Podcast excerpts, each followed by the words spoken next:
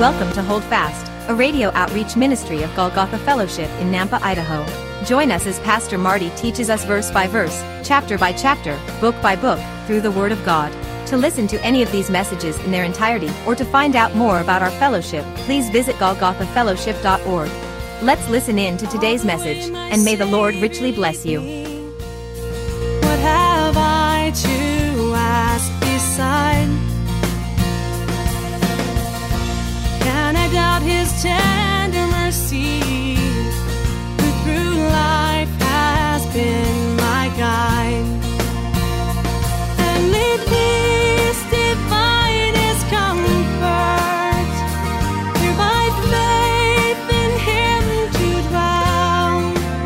We'll go there though on our tour of Israel next year. But it was really fascinating because my boys and I, we had a lot of very, very awesome and amazing experiences in Israel. And one of the things was this we were walking around that place, and something in my spirit told me to go to this little room. And me and my boys went over to this little room, and I said, I don't know why we're here. We're going to look at it. And there was a cave in the wall, and we walked in the cave.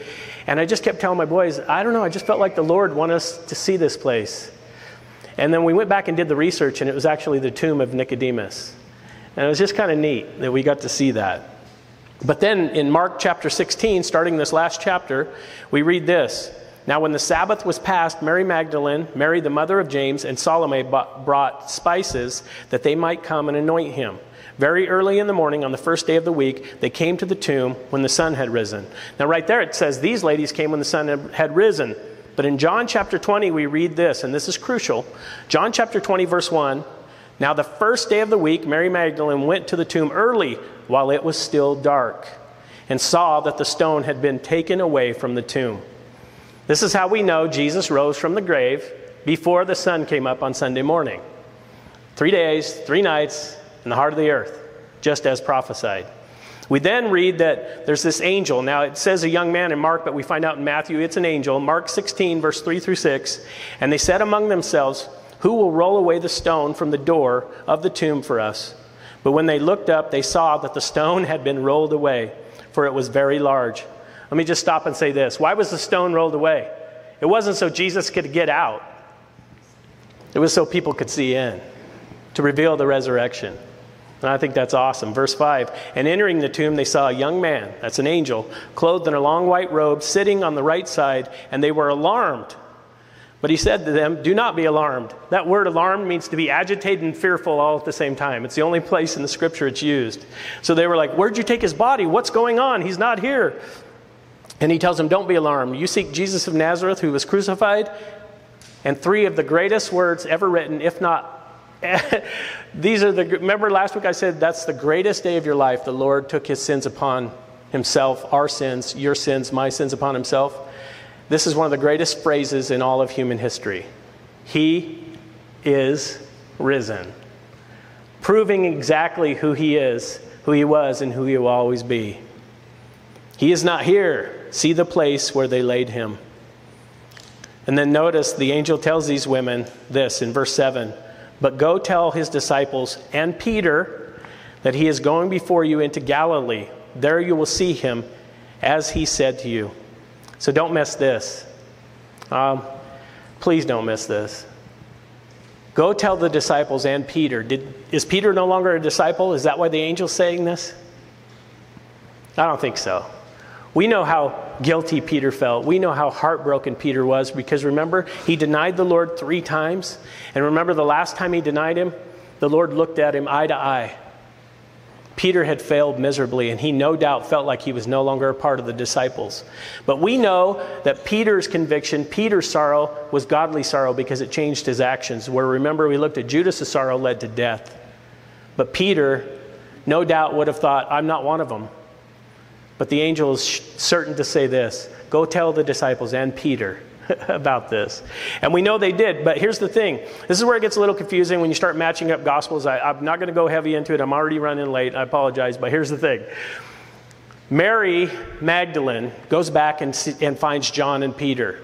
She finds just those two, and she tells them, okay, um, Mark 16:8. So they went out quickly and fled from the tomb, for they trembled and were amazed, and they said nothing to anyone, for they were afraid. So that's the overall view of all of these ladies leaving the tomb. But we know Mary Magdalene is going to go just to John and Peter.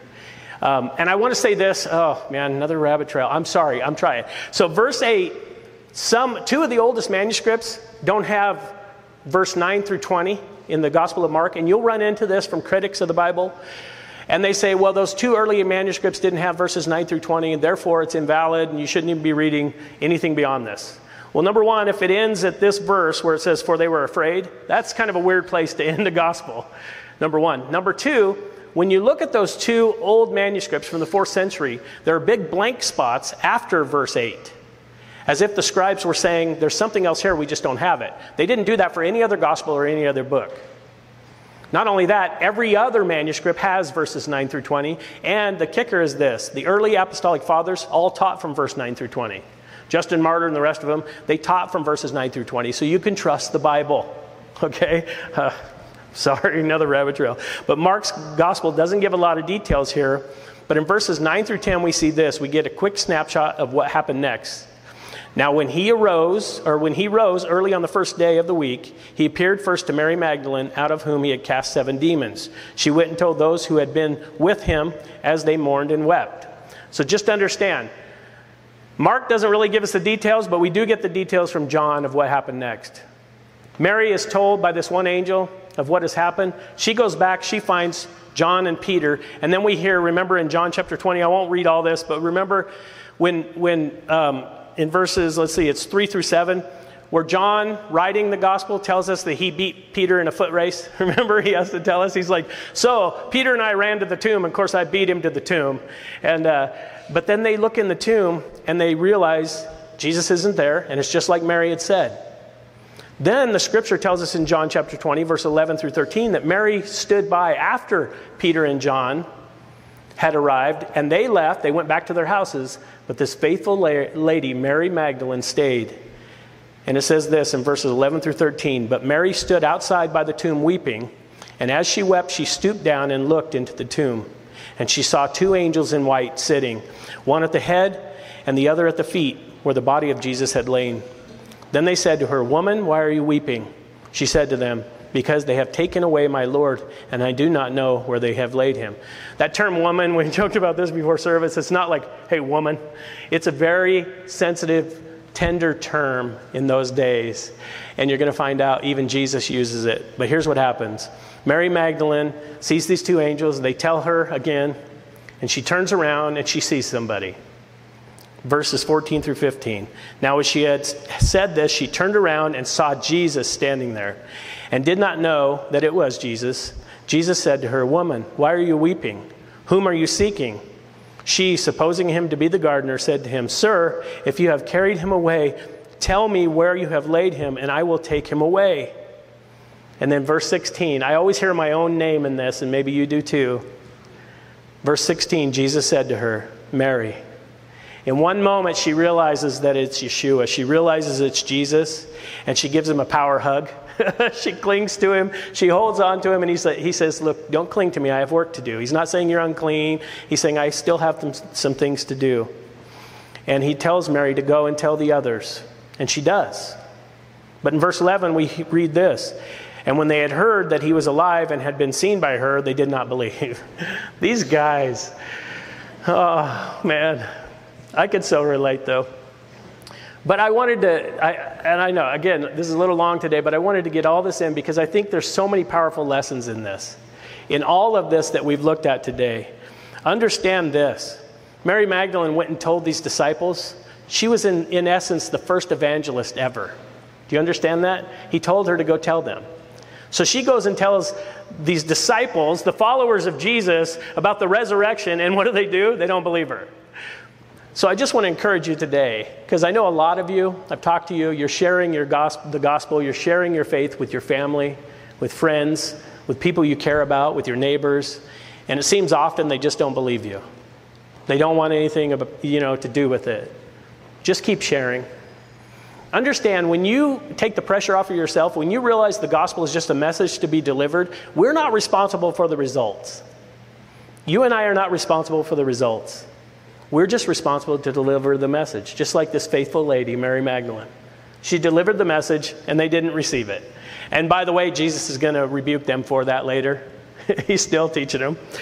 But I just love this. But I think there's some powerful lessons in today's passages in that God's word is perfect and you can trust it. God has a perfect plan even when you don't know what's going on and even when you don't understand everything. Do you know that? God's timing is perfect. He doesn't miss things by a little bit, by a day, or, well, that's good enough. God's timing is perfect. God loves you even when you mess up, just like Peter. You're still one of His, even when you mess up, even when you mess up, because we all mess up. Just look to your King.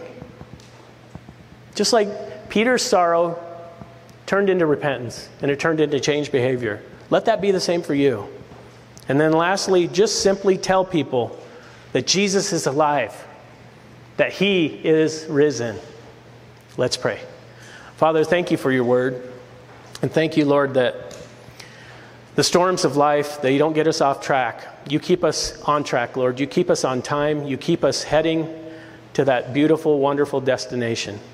God, we're so thankful for your gospel. We're so thankful that you sent your only Son, Jesus Christ, Emmanuel, with us to this planet to take our sins upon himself.